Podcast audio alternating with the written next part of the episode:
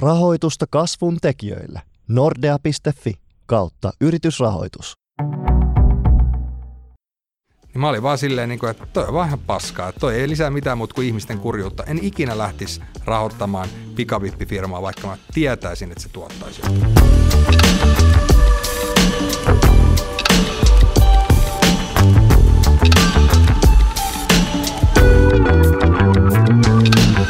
Lämpimästi tervetuloa seuraamaan Kasvu Openin Kasvun monet kasvot podcastia, joka on tällä kertaa myös osa Kauppalehden Kasvuyrittäjät videosarjaa. Tässä sarjassa tunnetut suomalaiset yrittäjät puhuvat rohkeasti yrittäjyydestä, kasvusta, kasvukivuista ja työstä menestyksen takana. Minä olen Kauppalehden uutispäällikkö Janne Pöysti ja toimin tämän sarjan juontajana. Ja tässä jaksossa meillä on vieraana Jari Jaajo Linnanmaa. Tervetuloa. Kiitoksia. Tuntuu Jari, että, tai Jaajo, eikö niin ole? Joo, Jaajo. Jaa. Anoppi kutsuu Jariksi. Niin. Niin tota, annetaan Anopille se oikeus. No juuri näin, mutta, mutta me muut kutsumme Jaajoksi. Kiitos. Tuntuu, että sä olet niin monessa mukana nykyään. On radio, TV-juontohommia, useita yrityksiä, raviharrastus. Kerro vähän, mikä pitää yllä ton jatkuvan innostuksen liekin. Joo, no radiota, niin kuin puhuttiin tuossa sunkaan nopeasti, niin mä oon kuitenkin 12 viimeistä vuotta tehnyt Radio Somivupi aamulypsyä ja herännyt joka aamu 5.20, että se on oikeastaan niin kuin sellainen tukijalka, kivijalka, mille kaikki on rakennettu, että se on niin kuin se mun leipäammatti, sitten nämä TV-ohjelmat, mä en ihan joka lauantaita, vaikka tuntuu siltä, että mä oon aina telkkarissa, niin ne tehdään kuitenkin sitä aina hyvissä sykleissä, että tota, parissa viikossa aina kuvataan, kuvataan kevään ja syksyn jaksot, että tota, et sitten välillä mä käyn näyttelemässä TV-sarjoissa, että tota, huomenakin on menossa tekemään muutaman kohtauksen, että sitten jos on joskus tehty elokuvia tai muita, niin niille sitten yritetään vaan löytää kalenterista se 6-8 viikkoa aikaa. Että tota, kaikissa yrityksissä mä en mitään yritystä pyöritä yksin, että jokaisessa firmassa on työntekijät. Että tota, et mun päivä on oikeastaan niin kuin aika lyhyt, että mä joka, joka työpäivän lopetan aina ennen kello neljää, kun mä menen vapauttaa lastenvahdin. Että tota, mutta mä yritän sen, sen koko arkipäivän sitten niin kuin täyttää jokaisen minuutin tekemisellä. Että tota.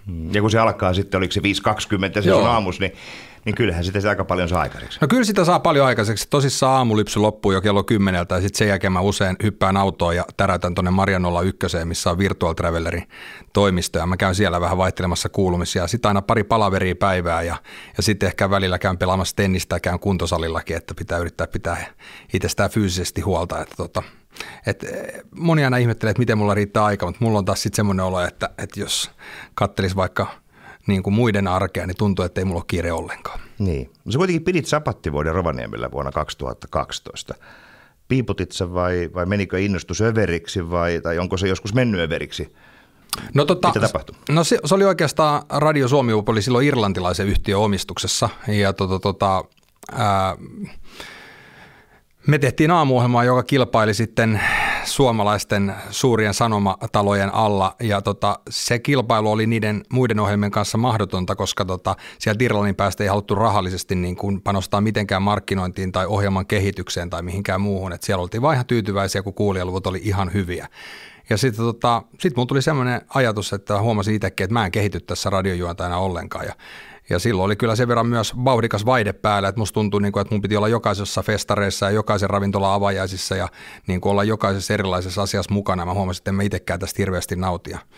Vaimo sitten lähti tuonne Lappiin erikoistumaan la- lasten tota, lääkäriksi, niin mä sitten huomasin, että tässä on mun hyvä hetki Joo. huokasta. Ja mä lähdin sitten sinne Lappiin ja tota, se oli, ihan, se oli tosi hyvä päätös, koska sitten kävi niin, että Sanomakorporaatio osti sitten Suomipopi irlantilaisilta ja siellä oli sitten katsottu vaan lukuja ja todettu, että silloin kun täällä on herra Linnunmaa ollut aamussa, niin homma on rokannut ja sitten mä sain sinne hyvän puhelun sinne Ounasvaaran huipulle, missä mä sitten asustelin ja sitten pyydettiin takaisin. Se oli tosi kiva, koska hekin tiesivät, että mistä langoista vetää. Että ne sanoivat, että nyt sulla on mahdollisuus päästä tekemään niin kuin, niin kuin ison organisaation alle ohjelmaa. Nyt saat tehdä semmoista aamuohjelmaa, kun sä haluat. Ja sitten tuli kaikki nämä TV-pestit ja muut siinä niin kuin mukana. Et se Että tosiaankaan johtanut siihen, että sut olisi unohdettu, kun sä olit siellä Lapissa, vaan... No joo, ei se oikeastaan. Sitten mä kerkesin vähän tätä niin kuin yrittäjä minä miettiä siellä, kun mä olin Lapissa. Että tota, mä just silloin aloittelin sitä mun Extreme Run juoksutapahtumaa, niin tota, sitä oli sitten aikaa tehdä ja kehitellä kaikkea muuta. Että MySoda-firmakin perustettiin 2010, että tota, sekin oli siinä vielä niin kuin alkutelineissä, että sitäkin puskin sitten eteenpäin. Mm, sä tunnet tää radiopersona, mutta sä oot myös yrittäjä. Kerro vähän, mistä tämä sun yrittäminen on lähtenyt liikkeelle?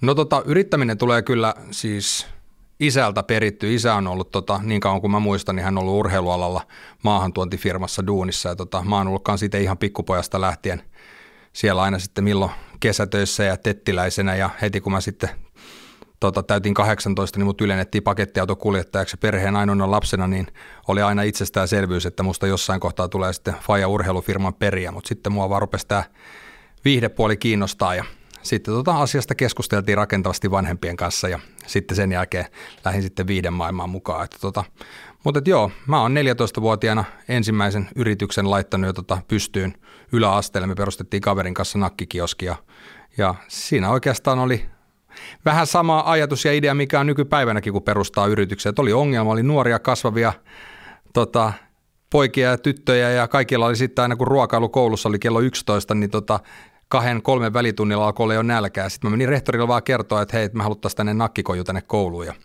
ja se oli oikeastaan aika hauska proggis, koska siinä sitten veiston tunnilla me tehtiin tota, nakkikioski, sitten me ää, tytöt ompeli meille kokin essut ää, käsityötunnilla, kuviksen tunnilla me ää, tota, tehtiin erilaisia mainoksia.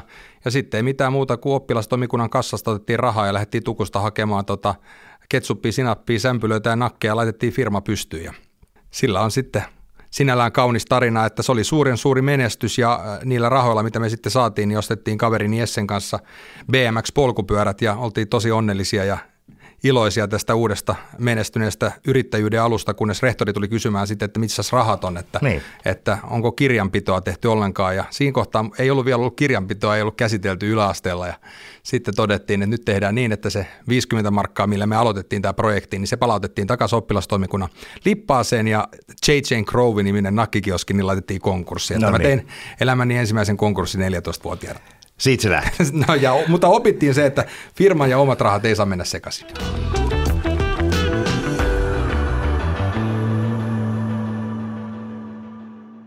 Sulla on tota hyvin erilaisia yrityksiä, siis liikuntatapahtumien järjestämisestä virvoitusjuomiin. Joo. Maisoudessakin olet mukana. Miten sä itse luonnehtisit tätä sun yrityssalkkua ja, ja mikä on näitä erilaisia yrityksiä yhdistävä tekijä? Onko jotain? No joo, siis maisoida tosissaan hiilihapotuslaitteita ja, ja tämmöisiä ää, maku, makutiivisteitä. Sitten on Extreme Run hupijuoksutapahtuma. Sitten mulla on T-Club, joka toimittaa teepaitoja kerran kuussa ää, tota, jäsenille. Raviristeily, lähdetään kolmeksi päiväksi, vuokrataan kokonainen Ruotsin laiva, lähdetään Ruotsiin humppaamaan. Sitten on tosissaan Virtual Traveler, ää, 360-videoiden tota, tämmöinen videojakopalvelu. Ne on niin oikeastaan ne omat firmat, mitkä mä oon laittanut pystyyn. Sitten mä oon lähtenyt mukaan tässä matkan varrella sijoittajana sitten kasvojen tunnistusteknologiafirmaan. Ää, on äitiysapplikaatiota, on Mm. Äkkiä sieltä kuulostaa, että ei olisi kauheasti mitään yhdistävää ole. No niin se oikeastaan kaikissa aina sinällään yhdistävää, että, että ne firmat mä oon perustanut silleen, että mä oon itse halunnut jotain ja mä alkuun vähän miettinyt, että miksi tätä kukaan muu ei tee ja sitten sen jälkeen mä oon tehnyt.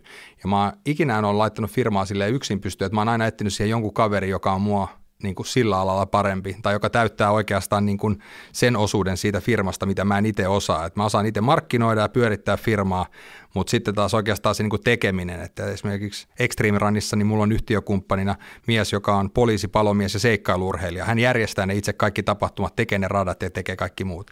Raviristeilyä, niin mulla on siellä Janne Korpi, joka on kuitenkin tämmöinen raviurheilija Jumalan armosta ja, ja tota, raviperheestä kotoisin. Hän tuntee taas sitten sen ravialan. Mä taas sitten pystyn hoitaa sinne artistit ja vuokraa laivan ja kikkailee vähän numeroiden kanssa. Että Eli tota, sun vahvuus on se, että sä tunnet ihmisiä ja tuut ihmisten kanssa toimeen. Kyllä, just Sä näin. yhdistät ihmiset. Ja moni, joka sanoo, että kavereiden kanssa ei kannata perustaa firmaa, niin mä oon taas toisaalta aivan eri mieltä, että niin kun, kun sulla on ystävä, joka tuntee sut, ja sitten molemmat tiedätte, että mihin molempien kapasiteetti ajan kanssa riittää, ja tiedätte molemmat tunnette omat vahvuutenne, niin tota, totta kai kaverin kanssa on äärimmäisen helppo perustaa firmaa, kun vaan sovitaan asiat, että mikä on kunkin tontti. Miten pitkään se on muuten kestää, sä niin voit luottaa toiseen ihmiseen? No, mun mielestä kyllä ensimmäisellä kohtaamisella mä useimmiten kyllä teen päätöksen siitä, että onko tämä semmoinen tyyppi, että, että kenenkään olisi kiva tehdä hommia. Et varsinkin just tälleen, että nykypäivänä niin tapaan kerran kaksi viikossa aina ihmisiä, jotka tulee esittelemään mulle jotain innovaatioita ja ideoita ja sitten lähden miettimään sitä, että lähtikö mä sijoittajana mukaan tai neuvonantajana tai jonain muuna tai voisiko mä vaan toimia tässä näin jonkunnäköisenä boosterina, niin kyllä se niin kuin se pääasia on siinä, että se tyyppi, joka tekee sitä, silloin intohimoa näkyä, visiota, uskoa siihen omaan tekemiseen. Että tota, kyllä mä useimmiten sijoitan itse ihmiseen kuin siihen ideaan. Mm.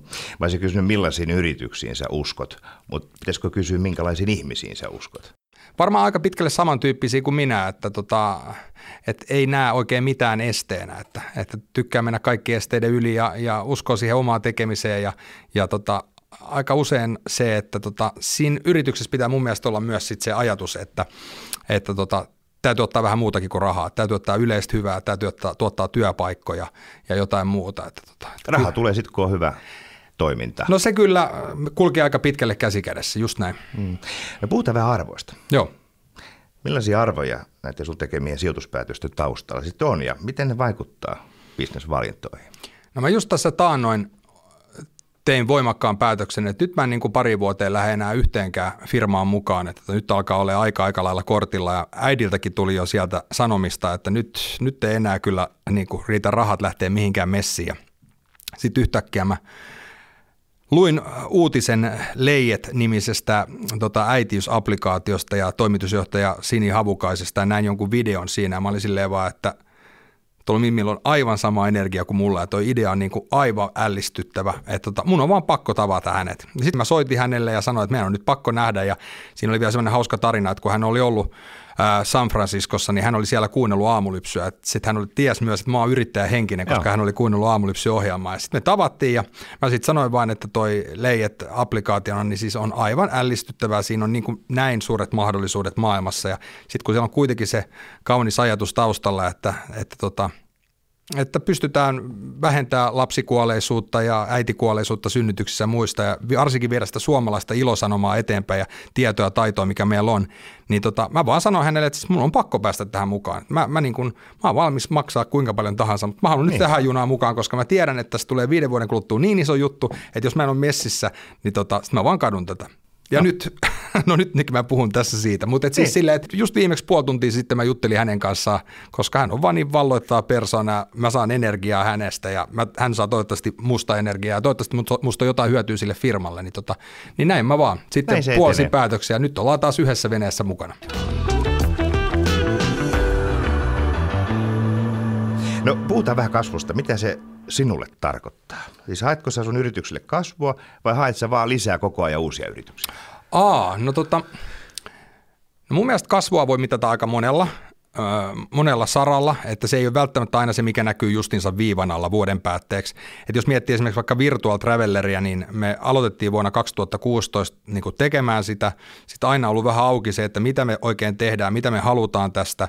Ja nyt sitten vuonna 2019 niin mä oon saanut palkattua firmaan kolme täyspäiväistä uutta devaajaa ja on saanut hankittua siihen vielä erittäin pätevän kaverin organisoimaan tätä koko juttua. nyt kun on tullut tunnustusta ihan kansainvälisestikin niin kuin erilaisten ehdokkuuksia muiden myötä, niin se kasvu, mikä on tapahtunut meidän firmassa, on ollut niin kuin enemmänkin niin kuin henkinen. Että mä yhtäkkiä näen niin kuin siellä viikkopalaverissa, kun jengillä hohtaa silmät ja kaikki itse uskoo siihen, että nyt, nyt meillä on käsissä jotain tosi suurta, että nyt tästä tulee tosi iso juttu, niin mun mielestä se, se henkinen kasvu on ainakin mulle niin kuin huomattavasti tärkeämpi. Ja sitten kyllä mä sanon, että mä oon aina sanonut sitä, että mulla on vaan – varmaan jäänyt sieltä jostain ajoilta, kun mä oon mennyt pienenä Fajan kanssa sinne tota urheiluvarastolle, niin kun on nähnyt siellä niin kuin jengiä duunissa, niin mä oon aina miettinyt silleen, että vau, wow, että miten hienoa, että Fajan perustanut yrityksen, mikä tarjoaa näille kaikille ihmisille niin kuin duunin. Niin mulla on aina ollut se unelma, että tota, pystyisi palkkaamaan mahdollisimman paljon porukkaa että mä oon nyt tässä näin, meitä on nyt kymmenen ihmistä Virtual Travelerissa duunissa, ja kun mä mietin sitä, että mä oon vuonna 2016 vaan saanut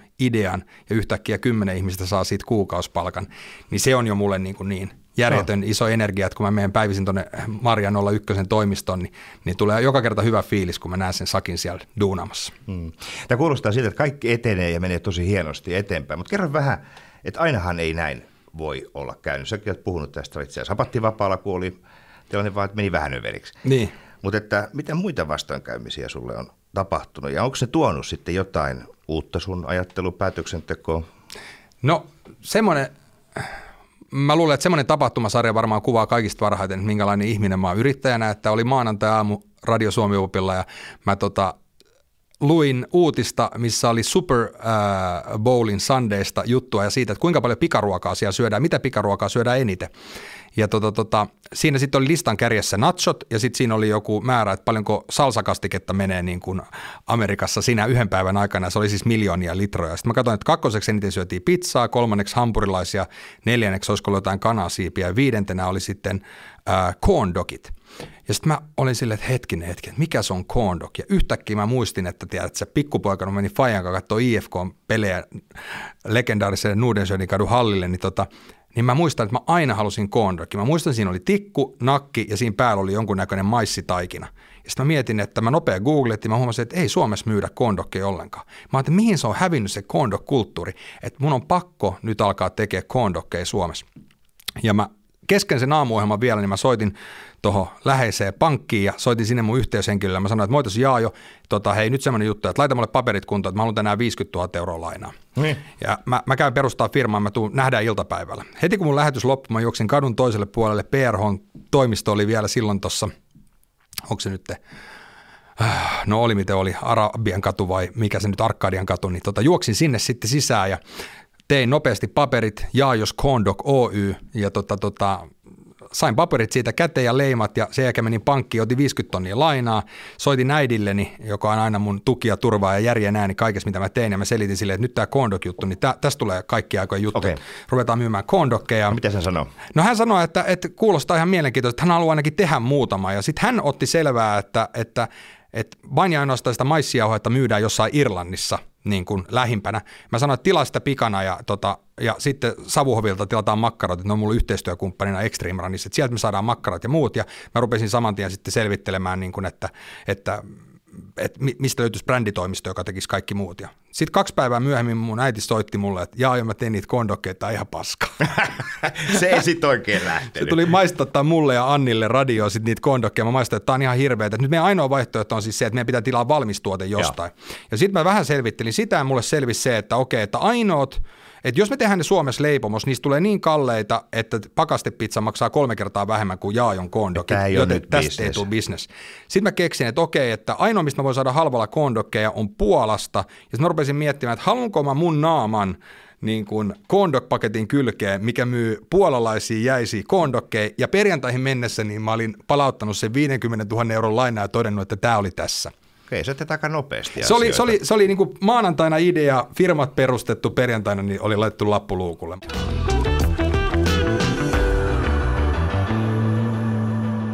Jos mietitään tätä nyt, mitä tässä on kaikkea sulle sattunut, niin mikä on sitten ollut ammatillisesti kuitenkin se vaikein paikka? Oliko se se, kun sun piti jäädä sapatille, vai oliko jotain muuta? No, no siis jos yksittäin, jos mietitään yritysmaailmassa, niin mikä on niin kuin vaikeinta ollut mulle, niin mä oon kaikki firmat, niin kuin mä sanoin, mä oon perustanut ystäviä ja tuttujen kanssa tai semmoisten kaverien kanssa, ketkä on tullut ihan alkuvaiheessa mukaan, niistä on tullut sitten mulle matkavarrella kavereita. Ja kaikki tietää, että ketkä on startup-yrittäjiä, että lähdetään aina jostain ideasta ja sitten kun sitä lähdetään tekemään eteenpäin, niin myös business muuttuu, niin tullaan jossain kohtaa tilanteeseen, että vaikka hyviäkin kavereita, niin joutuu vähän miettimään sitä, että ketä jatkaa tätä eteenpäin. Niin siinä kohtaa sitten, kun sä joudut niin kuin hyviä ystäviä irtisanomaan tai ostamaan ulos firmasta, niin, tota, niin ne on aina tiukkoja paikkoja. Mutta tota, kaikki on onneksi luojan kiitos, aina ollaan erottu sulassa sopussa ja jokaisen kanssa ollaan edelleenkin frendejä. Ne on niin kuin ne on niin kuin kurjia tilanteet. Jos nyt sitten jotain tämmöisiä niin kuin heitettiin rahat Kankkulan kaivoa tyyppisiä ratkaisuja, haluat kaivella historiasta, niin kyllä mun täytyy sanoa, että se oli niin kuin valmiiksi uponut soutuvene, mihin mä hyppäsin, kun joskus aikoinaan mulle soitettiin ja kysyttiin, että hei, kuulit se jää että PK35 nousee liigaa, että haluatko tota lähteä mukaan sijoittajaksi tähän no niin. kyseiseen lafkaan. Ja sit mä oon kuitenkin niin kuin itse jalkapallojunnu, pelannut koko junnuvuoteni PK35, niin mä ajattelin, että no tämä on hyvä idea, että tähän mä voisin lähteä mukaan ja asiaan kunnossa. Ja sitten ei muuta kuin sinne vaan reippaasti ja mä hoidan markkinointipuoleen ja kaikki oli fine. Ja siinä sitten kun oltiin ehkä kuukauden päivät sitä tota, PK35 ja sen toimintaa katseltu, niin sitten selvisikin, että siellä oli edellinen omistaja vetänyt 3500 000 euroa liiviä ja firma meni konkurssiin. Että, että siinä täytyy sanoa, että, että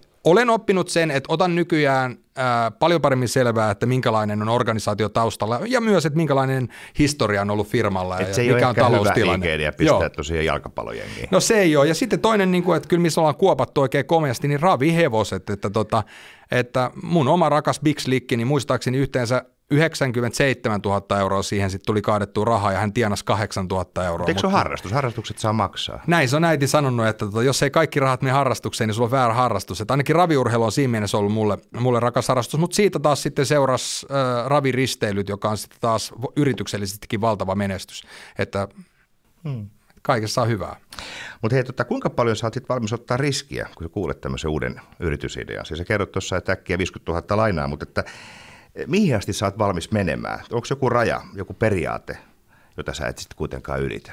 No, tota, no ei ole varmaan kyllä mitään periaatetta, että mä oon ihan muutamasta tuhannesta eurosta kymmeniä tuhansia euroihin sijoittanut erilaisiin firmoihin, mutta kyllä se niin kuin on aina se, että siellä siellä pitää olla niin kuin, senkin mä oon oppinut, kun kaljafirma perustettiin kavereiden kanssa, että jos se on harrastustoiminta niin, että kenelläkään ei ole aikaa täyspäiväisesti pyörittää sitä, niin ei tule kyllä ikinä mitään. Että tota, kyllä siellä pitää olla niin kuin henkilökuntaa tai ainakin yksi veturi, joka vie sitä kovasti eteenpäin. Se, että idea on hyvä ja sitten on selkeä visio siitä, että tota, ää, että täällä on mahdollisuus kaalautua ja tulla isommaksi, niin tota, kyllä mä oon valmis laittaa kättä aika syvällekin taskuun. Sitten ehkä ajattelu siitä, että mä lähtisin jonkin ravintolabisnekseen, niin mä nyt on nähnyt niin monen mun hyvän ystävän kaatavan rahaa semmoisiin ideoihin, joka on vaan kivaa vaan. Kun, että esimerkiksi iso moottorivenettä mä en osta, koska mä en ole kuullut yhdeltäkään kaverilta, että sillä tienaisi mitään. että tota, mä oon valmis ottaa riskejä, mutta mä en ole esimerkiksi ikinä hypännyt laskuvarjolla, en ole hypännyt benchihyppyä, että mä en ole sellainen riskinottaja tyyppi ollenkaan. Että joo, tota. joo. Tämä on mielenkiintoista. No, tota, kerro vähän siitä, siitä sun päätöksentekoprosessista. Et miten sä arvioit, että onko jollekin bisnekselle kysyntää nyt? Vuosi takaperin niin mä menin yhdelle eh, investorille puhumaan Virtual Travelerista ja tietenkin kun on oma rakas lapsi ja sitten niin innoissani startup-skenessä, niin tota, menin hänelle puhumaan sitten ihan suuvaadossa siitä, että kuinka mahtava Virtual Traveler on, että miten tällä voidaan mahdollistaa, että kaikki köyhät ja liikuntarajoitteiset ihmiset, kenelle ei ole aikaa, niin pystyy matkustamaan kotisohvalta mihin päin maailmaa vaan. Ja sitten se niin kun, vastaus siihen minkä mä sain takas, oli se, että mutta että mä näytän sulle esimerkin, kato, ja mä sijoitin viime viikolla tämmöiseen pikavippifirmaan, että tässä on paperilla, pystytään näyttää, että tämä toimii. Niin mä olin vaan silleen, niin kuin, että toi on vaan ihan paskaa, että toi ei lisää mitään muuta kuin ihmisten kurjuutta. En ikinä lähtisi rahoittamaan pikavippifirmaa, vaikka mä tietäisin, että se tuottaisi jotain. Hmm. Et siinä, menee... siinä tulee sun arvomaailma vastaan. No siinä tulee arvomaailma kyllä vastaan. Että Extreme Run juoksutapahtumallakin niin me kerätään, se on totta kai business, mutta me kerätään joka vuosi – liikuntarajoitteisille lapsille rahaa siinä sivussa. Että niin kuin, et en, mä, niin kuin, en ole pystynyt perustamaan ihan pelkkää hyvän tekeväisyysjärjestöä. Säätiökin perustaminen Suomen on ottanut siinäkin selvää, niin sekin on yllättävän vaikeaa.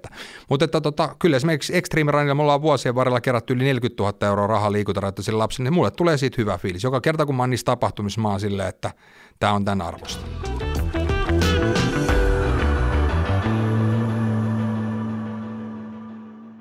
Puhutaanko vähän johtamisesta? Puhutaan vaan. Sä oot yrittäjä, mutta sun täytyy myös olla johtaja. Kerro vähän, minkälainen johtaja sä oot. Ootko sä yrittäjänä johtajana itsekriittinen? Tota, No mä haluaisin tähän vastata tietenkin, että mä oon tosi lepposa ja mukava. Ää, niin kuin mä sanoin, että esimerkiksi Virtual Traveler, joka on kuitenkin tämmöinen teknologian ala yritys, niin Mä en siis tiedä teknologiasta hölkäse pöläystäkään. Hyvä, jos mä saan Wordia käyttäessäni muuttaa fonttia, joten kaikki ideat, jotka tulee ikään kuin pöydän toiselta puolelta, niin, niin tota, mä uskon niitä ja, ja jätkät saa tehdä mitä haluaa. Mä oon myös kyllä sitten semmoinen kaveri, että sit kun mä haluan jonkun visuaalisen jutun, että mä haluan silleen, että nyt siihen etusivulle tulee liikkuvaa kuvaa, niin se on sitten oltava sitten siinä huomenna. Niin, että, niin, tota, että vaativa. Joo, mutta sitten taas... Oletko kärsimätön? Ää, Varmasti joo, jossain määrin, mutta sitten kun mulle hyvin perustellaan, että miksi joku asia kestää, että esimerkiksi pitää joku back-end-puoli rakentaa ja jo ensin kuntoon, ettei tämä homma kaadu, niin kyllä mä sitten niin kuin uskon tätä asiaa, että sitten sit saa viikon aikaa. Niin sä osaat myös kuunnella. Mä osaan ehdottomasti myös kuunnella. Mä osaan myös antaa anteeksi. Työntekijä, joka mulla on tänä päivänäkin T-Clubissa, niin hänen tehtävänsä oli tilata paperipusseja, millä voidaan postittaa teepaitoja, niin hän tilasi meille karkkipussin kokoisia pieniä muovipusseja missä oli firman logo. Niitä tuli onneksi vain 23 000. Okay. Ne on edelleenkin siellä varaston nurkassa. Me aina välillä hänen kanssaan keskustella, että mitäkään me näille tehtäisiin. Mutta tota, jos mietitään näitä sun yritysideoita, ne monet perustuu siis just tähän yhteisöllisyyteen, tavalla tai toisella. Joo. Esimerkkinä nyt vaikka tämä Virtual Traveler. Ö, miten sun mielestä yhteisöllisyys boostaa kasvuyrittäjyyttä? Wow, no jokainen, jokaisen pitäisi tulla käymään Marianolla ykkösessä – joka on siis tämmöinen startup-hautomo entisissä Marian sairaalan tiloissa.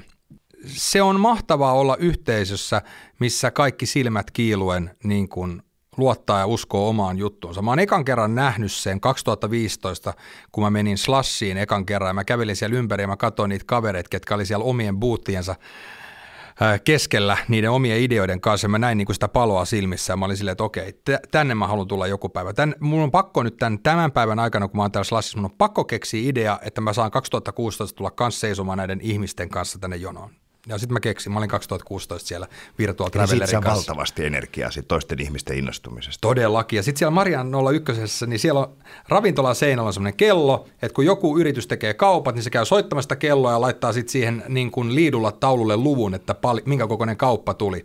Ja siellä koko ravintola taputtaa aina niille tyypeille. Mä en ole vielä päässyt soittaa kelloa, mutta mä odotan sitä päivää, kun mä pääsen. Mutta et, niinku, et se, se ruokkii tosissaan niinku sitä fiilistä. Plus sit se, että et varmaan johtuen siitä, että kun mä oon niin kuin julkisuuden henkilö ja sitten tota avoimesti kertonut, että mä oon kiinnostunut yrittäjyydestä, niin ihmiset tulee tosi usein esittelemään omia ideoita mulle. Ja... Tästä mä olisin kysynyt. Joo. Siis sä oot todella julkisuuden henkilö, mm. erittäin tunnettu. Mutta mut miten tota se vaikuttaa? Onko se myös uskottava yrittäjä? Onko sun julkisuudesta ja tästä julkisuuskuvasta ollut koskaan sulle haittaa? Tai, tai joku tullut sanomaan, että sä oot niinku mediapelle, että mä voin niinku uskoa sun juttuja. Niin, mä uskon, että kun on tuttu nimi ja tuttu naama, niin tota, varmaan mulle on tosi helppoa päästä tapaamaan ihmisiä. Et mä muistan joskus 2000-luvun alussa, eh, kun mä tota, kuvittelin vielä siinä kohtaa, että musta tulee tämmöinen elokuva, TV-sarja, käsikirjoittaja ja mulla oli omasta mielestään valtava hyviä erilaisia sketsisarja-ideoita ja muita. Ja mä silloin koputtelin ja soittelin kaikki mahdolliset tuotantoyhtiöt läpi, mä päässyt tapaa ketään. Niin, tota, niin, niin ne on ajat muuttuneet, että tänä päivänä kun mä haluan päästä tapaamaan vaikka teollisuusliiton johtajaa, niin mä voin laittaa sille meille, että mitä jätkä.